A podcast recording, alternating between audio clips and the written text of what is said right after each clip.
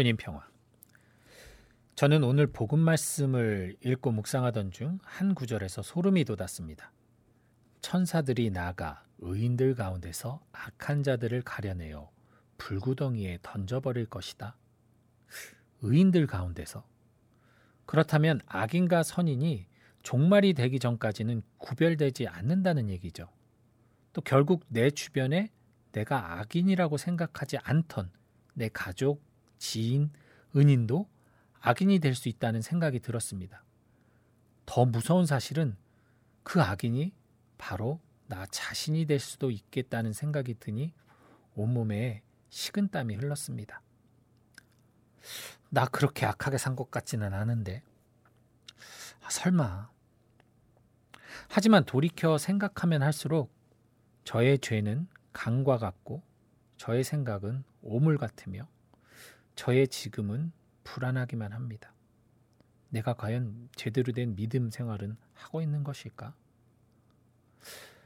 내가 생각하고 그리는 의인의 모습과는 거리가 멀어도 너무나 먼 저는 결국 악인에 가까운 사람이라는 것을 깨닫게 됩니다.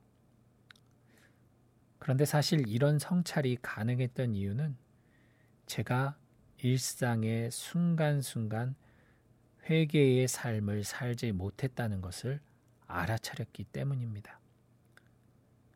그렇습니다. 저는 죄는 두려워하지만 기꺼이 머뭅니다.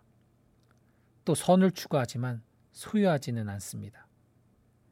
통해는 하지만 수치심일 뿐 각오가 서지 못했고 하느님께 감사는 하지만 그 감사에 저의 불순종이 함께합니다. 이 정도면 악인일 수밖에요.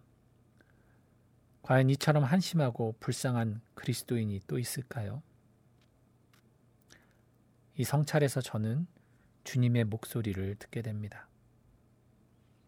너는 정말 지옥 가기 마땅한 사람인 것을 깨달았느냐? 저는 대답합니다. 네, 변명의 여지 없이 그렇습니다. 주님, 잘못했습니다. 그때 다른 깨달음을 주님께서 주십니다. 그 모든 것이 깨닫는 순간 옛 것이 된다는 사실입니다. 현명한 율법학자처럼 옛 것은 꺼내버리고 새 것은 꺼내어 나누어야 한다는 사실입니다. 저의 반복되는 죄, 지금도 계속 이어지는 그 죄들은 깨닫는 즉시 꺼내어 버리고 저의 믿음과 신앙에서 우러나오는 사랑은 지체 없이 꺼내어 이웃과 나눕니다.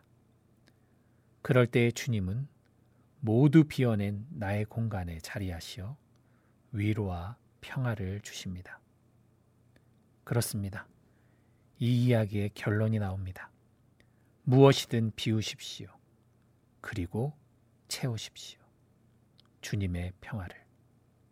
주님 평화.